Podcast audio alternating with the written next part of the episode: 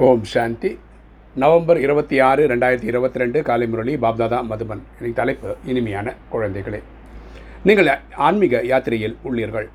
நீங்கள் திரும்ப இந்த மரண உலகத்தில் வர வேண்டியது இல்லை. உங்களது உத்தேசமாவது மனிதனது தேவதை ஆவது மற்றும் ஆக்குவது. அப்பா சொல்கிற இனிமையான குழந்தைகளே நம்மலாம் ஆன்மீக யாத்திரையில் இருக்கோம். இப்போ என்ன யாத்திரையில் இருக்கோம்னா நம்ம வீட்டுக்கு போகிறதுக்கான யாத்திரையில் இருக்கோம். நம்ம திரும்ப இந்த மரண பிற உலகத்தில் வர வேண்டியதில்லை. பிறப்பு இறப்பு பிறப்பு சைக்கிளை உடைக்க முடியும். கர்மாதி தானா ஓகே அதுமாரி அடுத்த கல்பத்துக்கு தான் நம்ம வரணும். நம்மளுடைய உத்தேசம் என்னென்னா மனிதனது தேவதை ஆகிறது. அதுக்கு தான் முயற்சி பண்ணிட்டு இருக்கோம். இன்றைக்கி கேள்வி. பதினாறு கலை சம்பூர்ணமாகுபவர்களுக்கு அவர்களுடைய அடையாளம் என்னவாக இருக்கும்? பதினாறு கலை சம்பூர்ணம் ஆகுபவர்களுடைய அடையாளம் என்னவாக இருக்கும்? பதில். ஃபஸ்ட்டு பாயிண்ட்டு அவர்கள் தனது பையை ஞான ரத்தினங்களால் நல்ல முறையை நிரப்பி மற்றவர்களுடைய பைகளையும் நிரப்புவார்கள். அவங்க நல்லபடியாக ஞான இதை வந்து உள்வாங்கிப்பாங்க தாரணை பண்ணுவாங்க அடுத்தவங்களுக்கும் கொடுப்பாங்க. ஞானரத்னங்களை தானம் செய்து தங்களது பதவியை உயர்ந்ததாக ஆக்கிக் கொள்வார்கள். ஞானத்தை கொடுத்து கொடுத்து கொடுத்து அவங்க ஹையர் போஸ்டிங்கில் வந்துடுவாங்க ரெண்டு அவர்கள் பக்குவமான மகாவீரராக இருப்பார்கள். அவங்க வந்து பக்குவமான ஆத்மாக்களாக இருப்பாங்க மகாவீரர்களாக இருப்பாங்க.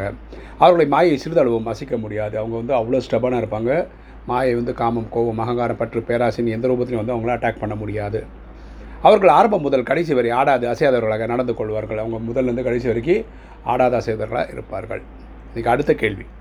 பாவங்களிலிருந்து விடுபட்டு புண்ணிய ஆத்மா ஆவதற்காக வழிமுறை என்ன? பாவங்களிலிருந்து விடுபட்டு புண்ணிய ஆத்மா ஆவதற்கான வழிமுறை என்ன? பதில். இந்த கடைசி பிரிவின் கதையை தந்தையிடம் கூறி ஆலோசனை பெறுங்கள். அப்போ சொல்கிறார் இந்த கடைசி பிரிவின் கதையை கேட்டுட்டு அப்பா கேட்டுட்டு நீங்கள் எதுக்கு வந்தாலும் அவர்கிட்ட அட்வைஸ் வாங்கிக்கணும். கூடவே தந்தையை நினைவு செய்தபடியே ஞான ரத்தினங்களை தானம் செய்து கொண்டே இருந்தீர்கள் என்றால் புண்ணிய ஆத்மா ஆகி விடுவீர்கள். அப்பாவை நினைவு பண்ணிக்கிட்டே இந்த ஞானத்தை வந்து அடுத்த ஆத்மாக்களுக்கும் கொடுத்துட்டே இருந்தீங்கன்னா நம்ம ஞான ஆத்மாவாக ஆகிடுவோம் இன்றைக்கி தாரணை ஃபஸ்ட்டு பாயிண்ட்டு தந்தைக்கு சமமாக மனிதர்களுக்கு உயிர் தானம் கொடுக்க வேண்டும். அப்பாக்கு இவக்கெல்லாம் நம்ம என்ன பண்ணணும்? ஆத்மாக்களுக்கு உயிர் தானம் கொடுக்கணும். எல்லை இல்லாத தந்தையிடமிருந்து தானம் பெற்று பற்றவர்களுக்கு கொடுக்க வேண்டும். அவசிய மகாதானி ஆக வேண்டும். நமக்கு பரமாத்மா கிட்டேருந்து இந்த ஞானம் கிடைச்சிருக்கு. நம்மளுடைய வேலை அடுத்த சக ஆத்மாக்களுக்கு இந்த நாலேஜை கொடுக்கறது. ரெண்டு சுதர்ஷ சக்கரதாரி ஆகிய ராவணனின் தலையை துண்டிக்க வேண்டும். நம்ம இந்த ஞானத்தை சுற்றி சுற்றி வரணும். அப்படின்னா என்ன?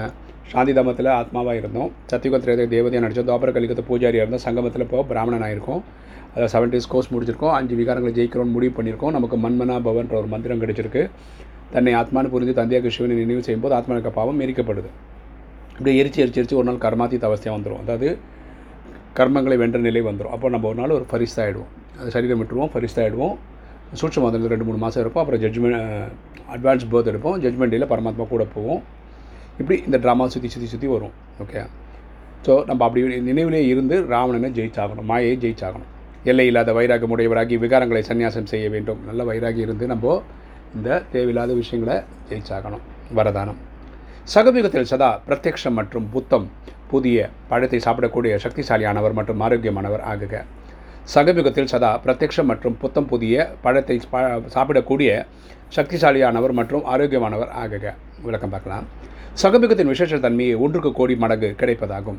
ஸோ இந்த விஷயமே தன்னை ஆத்மானு புரிந்து தந்தை சிவனை நினைவு செய்தால் ஒரு செகண்டுக்கு ஒரு லட்ச ரூபா கிடைக்குது. சேவைக்காக ஒரு ரூபா கொடுத்தா அஞ்சு கோடியே திருப்பி கிடைக்குது. ஸோ ஒன்றும் கோடிக்காக ரிட்டர்ன்ஸ் கிடைக்குது.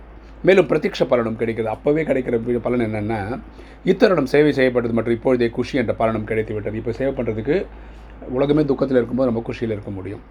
எனவே யார் பிரத்யக்ஷ பலன் என்ற புதிய பழத்தை சாப்பிடுவார்களோ அவர்கள் சக்திசாலியாக மற்றும் ஆரோக்கியமானவர்களாக ஆகிவிடுகிறார்கள். யார் இந்த நேரத்தில் இந்த புத்தம் புதிய பழத்தை சாப்பிட்றாங்களோ அவங்க சக்திசாலியான ஆத்மாவாக இருக்காங்க ஆரோக்கியமானவர்களாக இருக்காங்க. எந்த பலவீனமும் அவர்களிடம் வர முடியாது. அவங்ககிட்ட எந்த ஒரு வீக்னஸும் இருக்க முடியாது. எப்போது சோம்பேறியாக கும்பகாரணம் உறக்கத்தில் உறங்கி விடுவீர்களோ அப்பொழுது பலவீனம் வருகிறது. பலவீனம் எப்போ வருது? கும்பகாரணம் மாதிரி எப்போ பார்த்தாலும் தூங்கிட்டேன் எந்த ஒரு சேவையும் பண்ணாமல் இருந்தோம்னா நம்ம ஒரு வீக் சொல்லாயிடும் விழிப்புணர்வுடன் இருந்தீர்கள் என்றால் சர்வ சக்திகள் உடன் இருக்கும் மற்றும் சதா ஆரோக்கியமாக இருப்பீர்கள். அலர்ட்டாக இருந்தோம்னா நமக்கு அஷ்டசக்திகள் தெய்வ குணங்கள் தெய்வீக கலைகள் நம்மகிட்டையும் இருக்கும். நம்ம சதா ஆரோக்கியவானர்களாக இருப்போம். ஸ்லோகன் ஒரு பிரம்மா பாபாவை பின்பற்றுங்கள் மற்ற அனைவரிடமிருந்து குணத்தை கிரகித்திடுங்கள். ஒரு பிரம்ம பாபாவை பின்பற்றுங்கள் மற்ற அனைவரிடமிருந்து குணத்தை கிரகித்திடுங்கள். பிரம்ம பாபா வந்து வாழ்ந்து காமிச்சு நம்பர் ஒன் ஆகியிருக்காரு. ஸோ அவரோட ஃபுட் ஸ்டெப்ஸை நம்ம ஃபாலோ பண்ணோம் பார்க்கக்கூடிய எல்லா ஆத்மா இருந்தும் நல்ல நல்ல குணங்களை நம்ம கிரகித்து கொள்ள வேண்டும்.